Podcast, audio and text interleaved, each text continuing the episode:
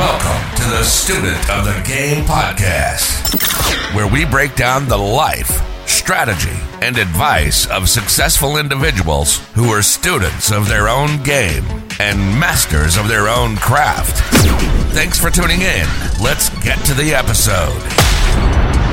Thank you for tuning in to the Student of the Game podcast. I'm Tim Stone here with our special guest, Mr. Brad Chandler. Brad, thank you for being here. Hey, thanks for having me. I'm excited.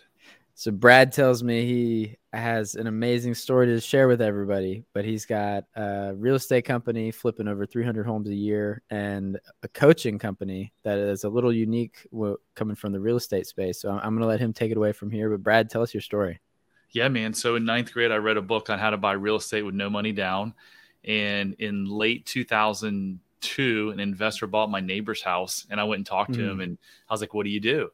And he said I'd buy houses at 30% below market. And I'm like, hmm, all right, I'm going to do that. And so I spent mm-hmm. eight long months trying to find my first deal. I just kept getting more and more persistent because I saw other people doing it. And in July of 2003, I got my first deal. In July and August, I bought six houses. And in October of 2003, I came home and told my wife, um, who who uh, I told my wife, "Hey, I just quit. I'm starting Express Homebuyers. And she's like, Are you kidding me? We have a newborn newborn son and I've got two kids. Like, what are you thinking? I'm like, It'll be fine. And here we are 20 years later. We're not together, but uh, well, here we are 20 years later, uh, and everything was fine. We flipped about 4,000 houses. So, wow. What, what, was, what was that book? Was it by, um, it was, it was Robert Allen? Re- yes, it was. It sure was. okay. Awesome. Awesome. I got yep. to meet Robert Allen last year, actually. Yeah, uh, he's in he's in a mastermind of mine now. So I I have not officially met him, but I can't wait to tell him that story. That's awesome. Just I mean, he started your journey and now 20 years ago. yeah. Here, yeah. Here you are. So well, so so 2 years ago, while trying to get my son help for anxiety, I was on a Zoom call and the lady I was speaking with within a couple minutes was like, "You have a tic." And I'm like, "What are you talking about?" She was like, you blink profusely when you talk about your childhood. You may have some unresolved childhood trauma that's actually affecting your son. Do you want to come out and work with my ex Navy SEAL husband and I in Park City? And I'm like, I'll do anything for my son. So I went out there and in a, in a weekend, really in a matter of three hours, my life so profoundly changed. I mean, like radically changed. Um, and I found I found f- true freedom and happiness, and happiness that I never thought was even possible. And so, I just said to myself weeks thereafter that I have got to give this gift to so many other people in this world that are struggling. So I started a coaching company, and now that's where I spend most of my time um, coaching other people who are struggling, struggling entrepreneurs who are working too much, drinking too much, eating too much, smoking too much, um, have mm-hmm. shitty marriages, and are just like, you know what? I'm making money, but uh, there's got to be more to this. There's got to be more to this. So that's what I help those those folks find like utter and true uh, freedom and happiness. Yeah, that's super important. And we could talk about the real estate all day, but let's let's go talk about that, those three hours that changed your life. What kind of happened there? Yeah. So this is, I mean, this is the crux of of why every single problem that you have in your life comes from one thing. It doesn't matter if they're all different things, meaning like weight issues, your job sucks, your marriage sucks, you drink too much. It all everything comes down to one thing, Tim, and one thing only, and that's your thinking. And why mm. is your mm-hmm. thinking flawed? Your thinking is flawed because at some point in your childhood you went through some type of stress or had some type of, some type of trauma where your brain did its job and it it it gave you a coping mechanism, a reason, a story. Why is this happening to me, right? So a 6-year-old boy who's getting hit, let's just say, what is that 6-year-old boy saying? Well, this is my parents, they're hitting me, so I must be bad and then that's buried in your subconscious mind. And at six years old it's okay to get you through that you know the, the beating with the belt or whatever. But at 47 when you're waking up each day and your subconscious mind is driving you saying you're bad it destroys people. It destroys relationships marriages businesses health. And so that's what i found in these last two years is that i wasn't the only one out there that's like this. I mean our subconscious behavior or excuse me our subconscious mind drives 95% of our behavior. So when you're fighting with your wife, uh, the argument you had with her yesterday or the day before or your husband, um, it had nothing to do with the actual issue. It had to do with mm. something, something the way that someone made you feel when you're four, six, seven, eight years old. Yeah. So how hard is it to find what what that one moment or that one belief that you have that you don't know about? Like how hard is it to actually find that and uncover it and heal it? So it's really surprising. Um, I, I could see where you'd be like, man, that must be hard. But I, I employ mm-hmm. hypnosis. I became a certified hypnotherapist last year uh, and studied under one of one of uh, a lady that I think is the best in the world, Marissa Peer. And um, so when we get you in that deeply relaxed state, in the hypnotic state, uh, which is no more than just like meditation and deep rela- relaxation. Your subconscious mind actually knows the source of all of your problems. So it's not hard at all. Memories just pop in. I mean, memories that people are like, you know, I hadn't thought about that in 20 years, or you know what, I never ever thought about that. That's incredible how much impact that has had on my life. So that's kind of the essence of this like this this story and the why I'm shouting this from the mountaintops is we all struggle and suffer to some degree. A majority of us human beings, and it's all self-inflicted. But it's not our fault. It's from these thoughts that were programmed in us as children that we have no idea that even exist a lot of times. Because mm-hmm. a lot of times you've no idea. You don't remember any of it and you, you, caught my attention when you mentioned hypnosis and i'd imagine a lot of people are very skeptical when you use that word. Tell me like what what is it exactly and how does that work? Yeah great question. So i mean what do most people think? What does their mind go to? They think about they, the like the like the magician on stage is gonna yeah. you know, make where you... the person's like out like this and they're you know they're chasing the the animals around or whatever. Um, I mean, that's all for show, right? Um, those people pick someone who's highly hypnotizable and they get them in a trance, and it's not like that at all. You have full control, you have full function. You can you can wake up. You can you're not even asleep. When I say wake up, you can get out of it. You can get up and walk around, whatever. Um, it's just a deeply relaxed state that allows your mind to focus in on the subconscious mind and unearth those problems and those those thoughts really is what they are that are driving all of your behaviors Mm. Is this something you'd recommend everybody does, or just someone that realizes they have a problem? So, man, you get you have some really really profound questions. Um, you've you've done this a couple times. Great job. um, so so if we'd had this conversation three years ago and there was someone else in my chair and I'm listening to this conversation, I'd have been like, well, I don't have any problems. I've, you know, yeah, I've been divorced twice and yeah, I smoke weed and yeah, I drink, but you know what? I mean, my life's pretty good. I make a pretty good living. I own a boat. I own a house. I own a nice car you know, I'm good. Like I'm good, right? And what it all comes down to is 99% of problems in this world are from an individual's lack of self love. And when I say 99%, I mean it. Our prisons are full, child molestation, sex trafficking, terrorism, the war in Ukraine, all comes down to an individual's lack of self love. You, none of us were born with lack of self love, though. So how did it happen? Our imperfect parents and imperfect, imperfect caregivers, teachers, bullies at school made us feel a certain way. And that caused us to not love ourselves. So if self love had come up three years ago, and I've been like, first of all, that's frou frou, like woo woo stuff. And mm-hmm. um, I love myself. Well, I didn't love myself. So I created a quiz. A long winded way of, of answering your question, Tim, is what everyone on this planet needs to do is go t- take my self love quiz. If you score extreme self love, I bet you your life is amazing. I bet your relationships are good, your business is good, your health is good. I bet you're just humming. I think it's going to be very few of you. If you get mild self love or lack of self love, don't take that as a woe is me. Take that as a, oh my gosh, my life can so profoundly change for the better. Because if you have mild self love or lack of self love, I can assure you, as sure as, as sure as you sit here and listen to me speak, that every area of your life is impacted negatively. So you have so much more you can go. And that's what I experienced Tim in the last two years. I thought I had this pretty good life. Like I said, yes, I had some hiccups in my in my past, but I thought I was pretty happy. And when I figured out that, oh my gosh, in trying to get help from my son, that I had this baggage, I had these thoughts that were controlling every area of my, every argument I got in my wife with my wife's wives, plural, or no, it's never about the issue at hand. Again, it's always about something else. So that's what I would recommend. BradChandler.com forward slash quiz. Go take the quiz right now and know that if you score anything but extreme self love, you you should be super excited for your life. Mm-hmm. So if if there is if someone takes a quiz and they score a little bit low, what what do you recommend would the next step be? So look, uh, they can come to me. Uh, they they can have a free call with me. We can see if we're fit uh, for myself and my team to help, uh, or they can go and you know, there's other folks out there, right? Traditional therapy.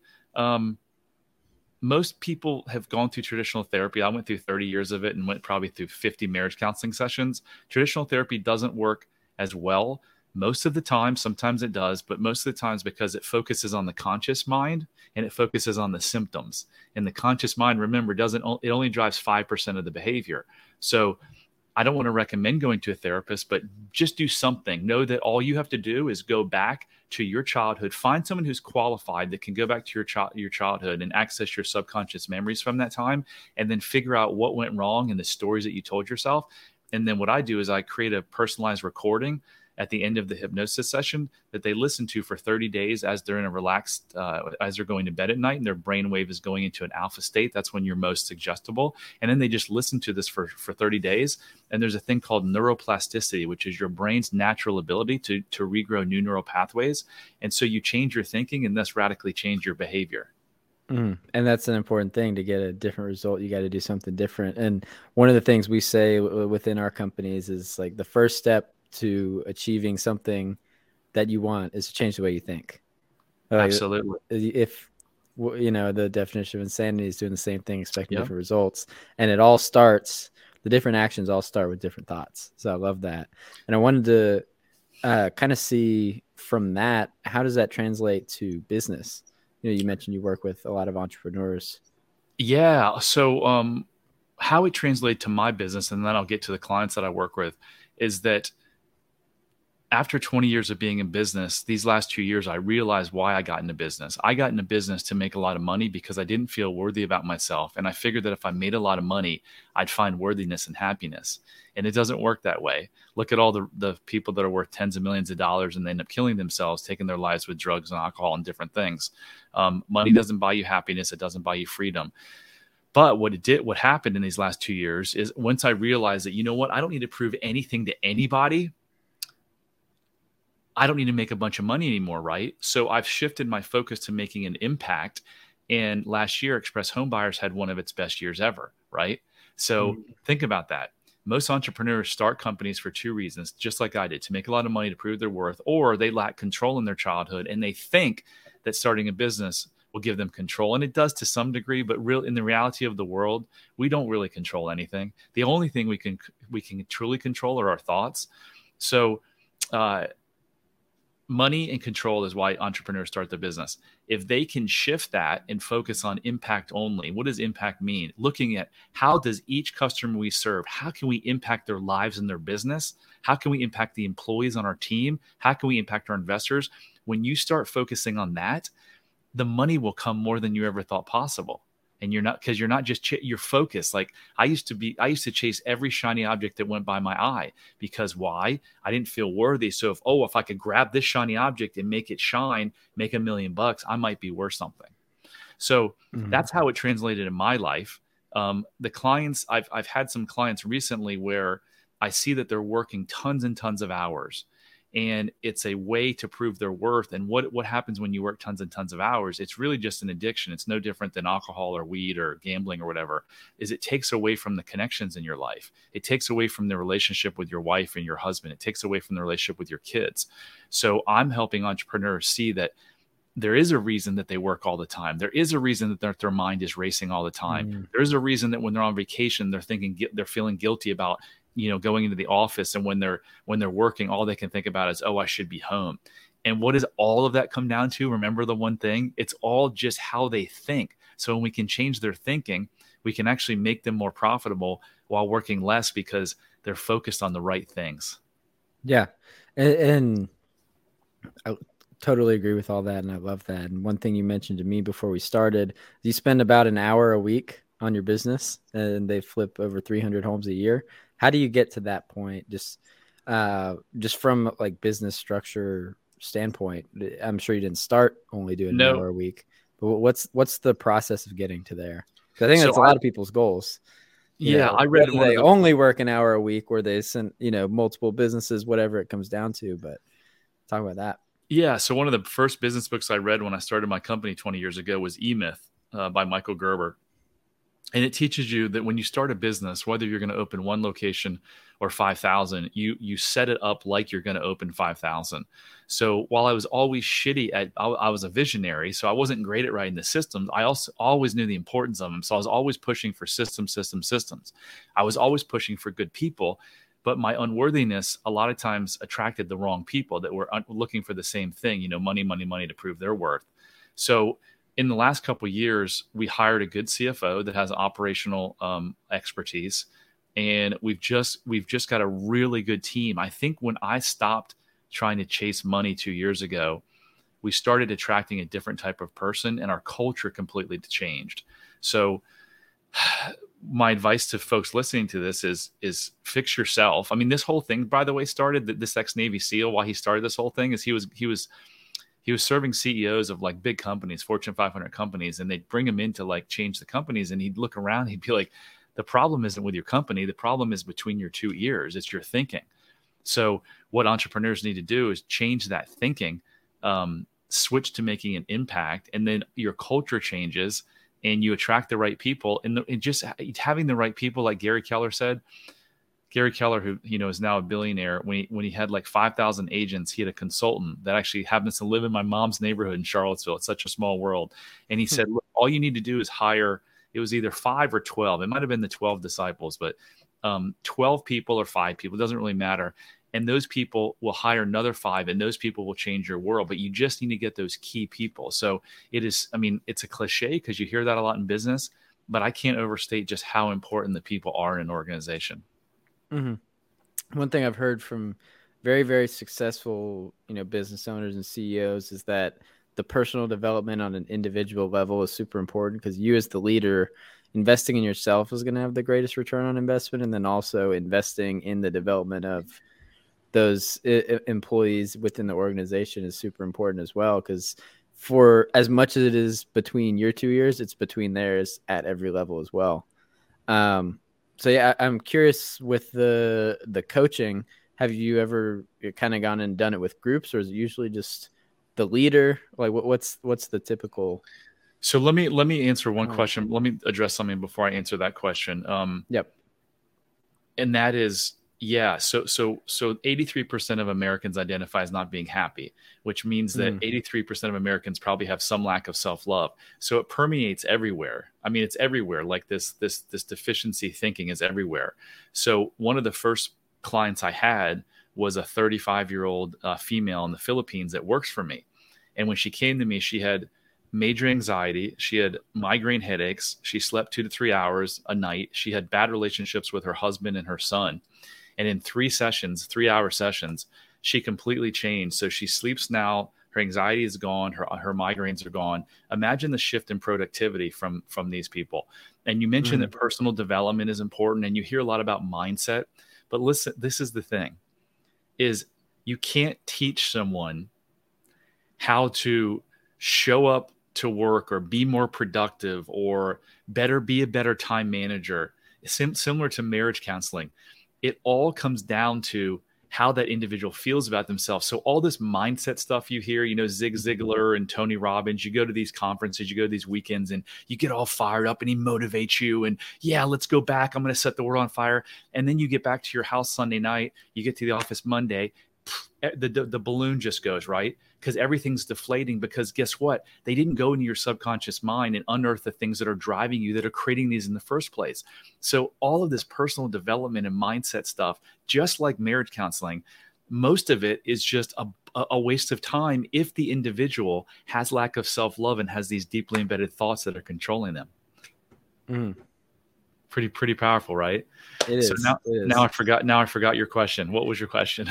uh, I was just thinking about Oh, groups within groups, and yeah, going different yeah. levels than just the top. So, um, this is the first business that I started without the thought of making a bunch of money. It was always about mm-hmm. impact. So, I am honing my craft. I'm getting better and better. I know God put me here. God gave me a lot of talent to do this. I'm naturally really good at talking with people. I'm really good at getting them to open up because I create a safe environment. I have a lot of empathy. I've walked down the path that most of these folks have walked down and so I'm I'm very um, I'm very very comfortable doing it one on one. As things progress, though, I'm thinking, how do I impact the most people? So one of my thoughts is yes, to speak to large large organizations, to, to have coaches that are going to do individual work. I have some coaches on my team now. And then I've got this idea of having people come on and like almost like a lot like we're doing right now and break it down. So the entire when I say break it down, actually do sessions with people so that the world can be like, oh my God, that's me. I'm hundred pounds overweight and I've been overweight all this time because when I was a little kid, I used to turn to food to cope because that was all, the only thing. Or I used to see my mom, my dad hit my mom, and I kept saying to myself, I wish I was bigger. I wish I was bigger. I wish I was bigger. Well, I got bigger and then I stayed bigger and I had no idea. That's why I eat all the time. So that's my kind of grand vision is to um mm-hmm. is to bring people on and have these transformations so that the entire world can see. Yeah. So how do you scale that impact? If the, if there's a, a plan, a vision for that, because I know you said you're not in it for the money, but if helping as many people as possible as part of the vision. What's the next step from here? So I'm in an organization that has uh, 14,000 trained hypnotists around the world. Um, so it's going to be a combination of doing this on a group setting so everyone can see it, and then having coaches come in that can that I can train them on my um, my way of doing things. I, I have a five week program that that works incredibly well. It's that would be it. It's leveraging other people uh, other coaches, and then trying to trying to have a, a worldwide like platform to broadcast on. Mm-hmm. So a lot of these other coaches kind of do the same thing. We help people in the same way. Yeah, yeah. Um, the difference is, you know, a lot, a lot of these coaches are really, really, really good at what they do, but they're they're not good at marketing. They don't like to get on camera. They're, they're they just don't know the whole social media and, and marketing. And for 20 years, I've in my company, we've spent millions and millions of dollars on marketing. We've done TV advertising. I mean, we've done it all, social media. So I'm really comfortable in front of a camera. I'm really comfortable with marketing. So my thought is, I'll go generate a bunch of people who need a bunch of help, and then I'll have trained uh, uh, coaches that can help them. Yeah, I love that, and kind of what I'm what I'm thinking just from the listener's perspective, because I feel like a lot of my audience is younger and maybe just getting started. They're not quite fully running businesses yet, if if at all. Um, so, what advice would you have for someone who kind of wants to go the entrepreneurial route, but is, you know, still in the listening to podcast phase? Yeah, I mean, I think you got to figure out why do you want to go the the um the entrepreneurial route. Um, if you do this work, it might be that you lack control as a child, and you're really trying to find something to con- you know that you can control. And again, you don't control anything in life. So mm-hmm. I think that um, one of the things I learned is that within weeks of going through this transformation, maybe days, maybe minutes, I knew that I was put on this planet to do this. And what I found is that there's a lot of my clients that struggle with why are they here? Because when you don't, when you haven't done the work, we spend about 75% of our time uh, in a fight or flight mode. And when you're in, when the lion's chasing you, can you really come up with your purpose? Can you really come up with what your next step should be or what business you should open? So the greatest the, the advice I could give is like go take the quiz. and if you have mm-hmm. lack of self-love or or mild self-love, don't do anything. Stay right where you are. Do the work do the work and make sure you, you understand what's driving you and what from your childhood is impacting you in a negative way and fix that before you take your next step. Mm-hmm. Yeah. I, I think at, at any point this got kind of makes sense. I was going to ask if someone's maybe a little bit further ahead, but it's just stop where you're at and assess and see what needs to be fixed, no matter no matter where. yeah, because I mean, absolutely. Look, uh, you know, success and lack of success. Although I don't like the word success anymore because it's so so around money. Life. Mm-hmm. Let's just use the word li- life. Leave leaves clues, right? So if you're trying mm-hmm. to figure out if you have a drinking problem, what what uh, rehab centers will ask you is they'll go through this chart and they'll be like, how has alcohol affected your personal life, your business life, your health, uh, legally? And so with this, if you're trying to figure out like, do I have self love? Do I not? You can take the quiz, but all you have to do is look at your past. Like, are you in a triggered state a lot of the day? Do you take things personally? Do you always want to be right? When someone cuts you off in traffic, you get really mad. Uh, do you judge other people? Do you talk negatively to yourself? Relationships have you been in deeply connected relationships or do you jump from one relationship to the next? Do you do you have self-destructive behaviors? Do you drink? Do you use drugs? Do you smoke too much? Do you the list go you know eat too much? Do you do you do risky sexual things? Do you take you know a lot of uh, you know extreme sports like that could kill you? All of those things are clues that something isn't quite lined up in you and that you've got some internal things that you need to work on. Yeah so it's, it's kind of just an audit of what your what your life and your thoughts look like. Yeah. Yeah. Yeah. Yeah. How do you talk to yourself? I mean, that's a big one. Like if you're if you're talking negative to yourself all the time or a lot, um, I mean, I catch myself once a month, once every two months, I'll do something. I'll be like, you idiot. And I'll be like, wait, wait, wait. No, no, no, stop. I'm not an idiot. I'm a human being. I just made a mistake and then it's gone. But before, before I made this transformation, I used to tell my second wife all the time how dumb I was. She was like, Stop saying that. You're not dumb. I was like, Yeah, I'm really dumb. I'm really dumb. I'm really dumb. Negative self talk all the time. I was like enthralled with negative negativity. Like I can remember playing golf and like I'd pull up these terrible stories of people like the golf cart lady driving off the path in Vegas and like dying. And I look back, I'm like, why did I do that? It's because I was in a fight or flight and my my brain was in that. I used to watch the news, Tim, all the time. Two years ago, mm. I stopped watching the news. I don't know anything that's going on. And it's so beautiful. I'm at the gym and I'll look up at the TVs and I'll see just, just this morning, house fire in Lanham, two people killed, murder here. And I'm like, that is why I don't watch that because I can't do anything about that. So why bring that negative energy into me? And do you know how many people in the world watch the news every day and read the newspaper? Like, why? I, I, I look mm-hmm. back and I'm like, why? Well, oh, you want to be informed. Okay, how does being well informed help you? What decisions have you made in your life if it, if it's going to storm, you're going to you know you'll get an alert on your phone. It's going to storm or it's going to snow, right? Other than that, what can I do? Mm-hmm. What can I do? What I can do though is I can spread my positive light and love people and love myself, and that will that will come a lot easier if I'm not watching the freaking news. yeah, I, I'm the same way. I, I never really watch the news except when it's in the gym. I'm on the treadmill and it's on. But uh, I'm kind of the same way with the weather too. my it's funny my wife was like obsessively checks the weather all the time uh, and i give her crap about it because i don't like i can't change the weather like i'll look outside and see if it's raining but i don't even check like because because i can't control that. I think it's kind of funny. Uh, w- one thing you're you're talking you brought up golf. I thought you were going to say the negative self-talk against yourself when you're playing golf. I well, think a lot of people can relate to that yeah, uh, throwing. I never threw clubs. I, have always been yeah. pretty good with anger management. But I will tell you something interesting. I'm glad you brought that up. When I used to play in golf, I'm like an eight handicap, so I shoot anywhere mm. from like 75 to 85. And when mm. I used to play in what my brain termed as big tournaments, which were the the yearly member guest or the yearly member member, I would get really really nervous. And how well, how did I cope with that? I'd start drinking. I never had a drinking mm. problem, but I'd start drinking sometimes at eight o'clock in the morning, seven thirty. I would drink like bourbon and cokes, and by the first when, when I got on the tee at like nine a.m. to tee off, if I would have been pulled over, I didn't drive, but had I been you know breathalyzed, I would have been drunk. Why is that? Because I was so afraid. I think there's two two things that I analyze this. One is I was so afraid of looking silly and having people judge me but I think there was also a tremendous amount of pressure thinking if I can win this tournament, it might bring me some worthiness. So now mm-hmm. I play in these tournaments. I've, I haven't had a drink like three weeks ago was my two year anniversary of not having a sip of alcohol. And I play in these tournaments. And guess what? I play better than I ever played when I was drinking. I used to be known at the club as you don't want to play Brad when he's been drinking because he's really good. So I had that as almost like a mm. mantra and it was just another untruth that we tell ourselves. All of the things that bring us suffering in life are just untruth that we tell ourselves. Yep. I think I'm about a 45 handicap, so I, I haven't I haven't found what uh, when people don't want to play me.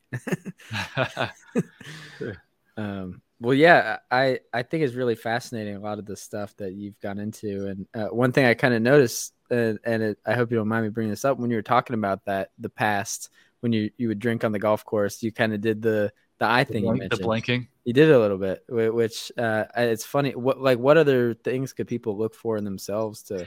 Do you know I was I was I was on a pod, I was upon a podcast yesterday, and the guy asked me my story, and I started telling my story, and I started blinking a little bit, uh, mm. which is really interesting. Sorry. So your question was, like like are are there things like that that are pretty common that people can kind of notice about themselves, or is it um, really just individualistic? I, it's completely individualistic. Um, it, it's it's a way I took on a client, one of my first clients, and she would pick, she had OCD, her, and she would pick her heel so bad that she couldn't walk on it.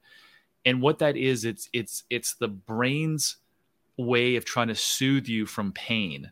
So as mm-hmm. I was talking about the the judgment on the golf course, I reverted back to likely the six year old when I was being judged, or my dad used to make fun of me, right? So it's it's a way to cope. So there could be a thousand different ways to cope, but I think the better answer is let's just go back to what we were talking about 10 minutes ago. If you have any if you're sitting here listening to this thinking like, is this me? Just go take the self-love quiz, bradchandler.com mm-hmm. forward slash quiz or just look at your relationships and how you act and do you always have to be right and do you take things personally do small things set you off that other people don't get irritated really make you irritated those are probably better signs than if you blink a lot or pick your heel or you know do, do some you know nervous tic mm-hmm.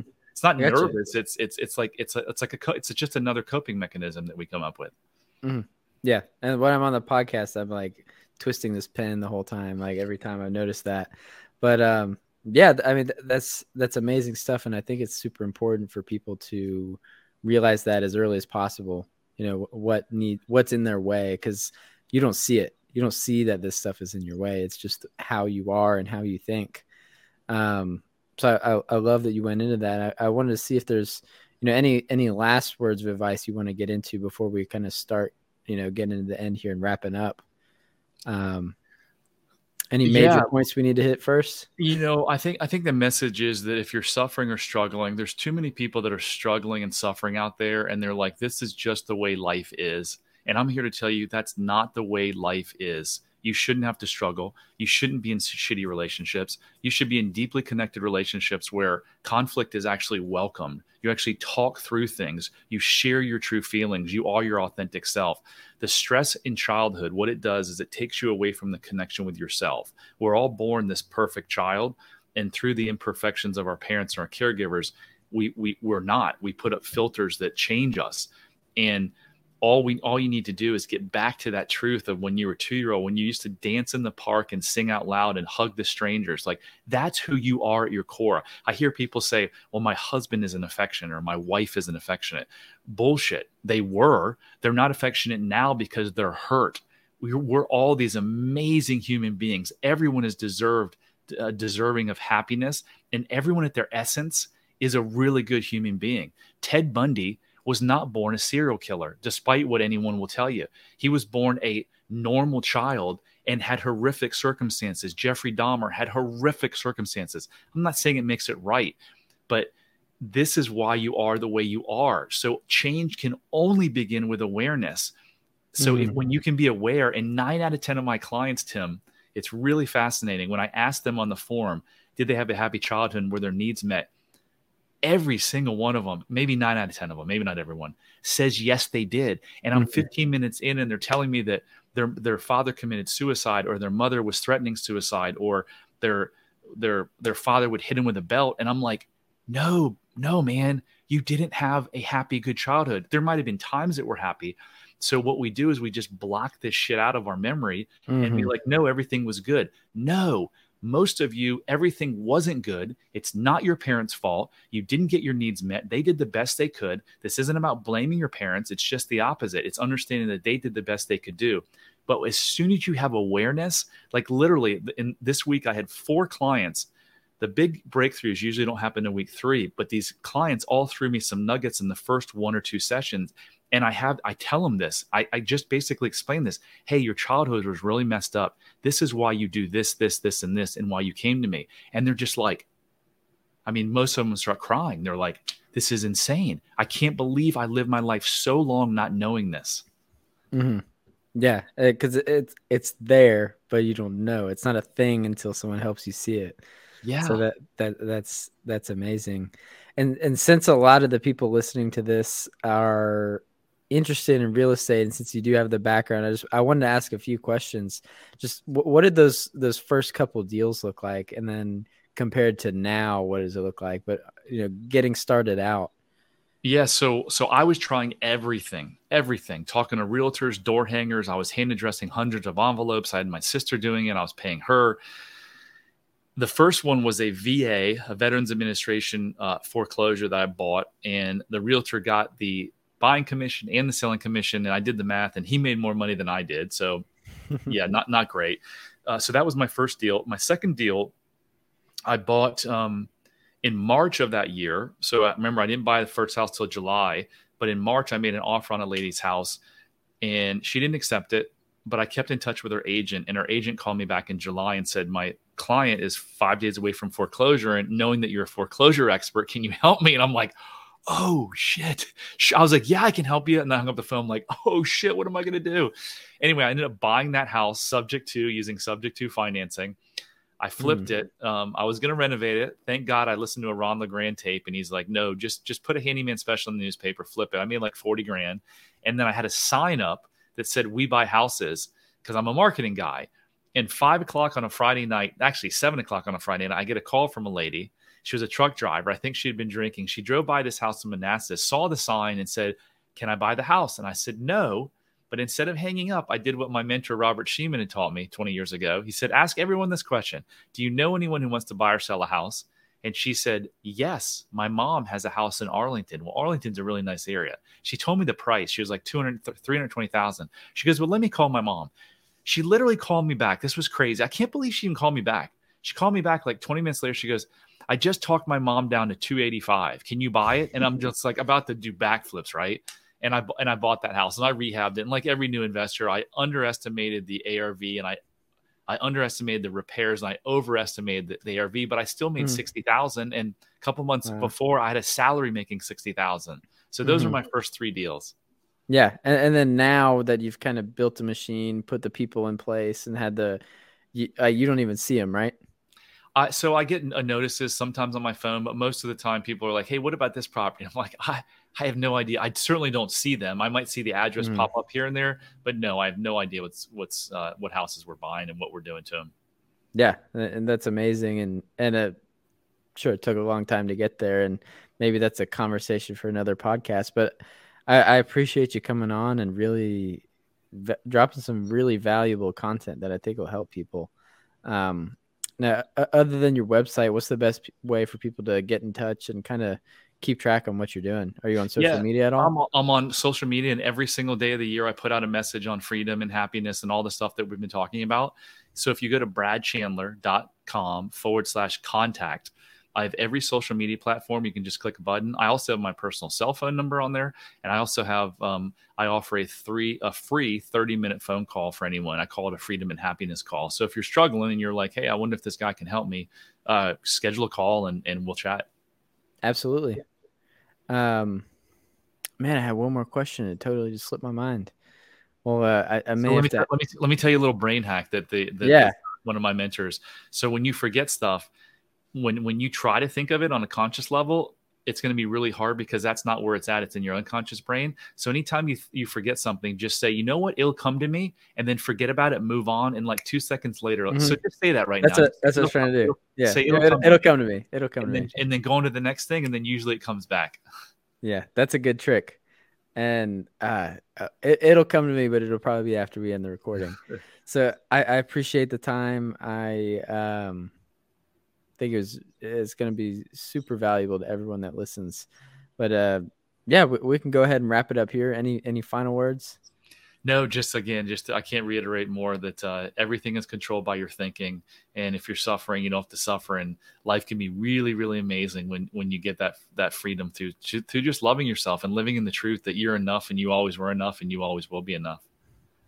I love that. The thought is like right here. So if you're listening, I'm gonna have to leave you on a cliffhanger. But uh, we'll go ahead and wrap it up there. Thank you for tuning in, and we'll catch you on the next one.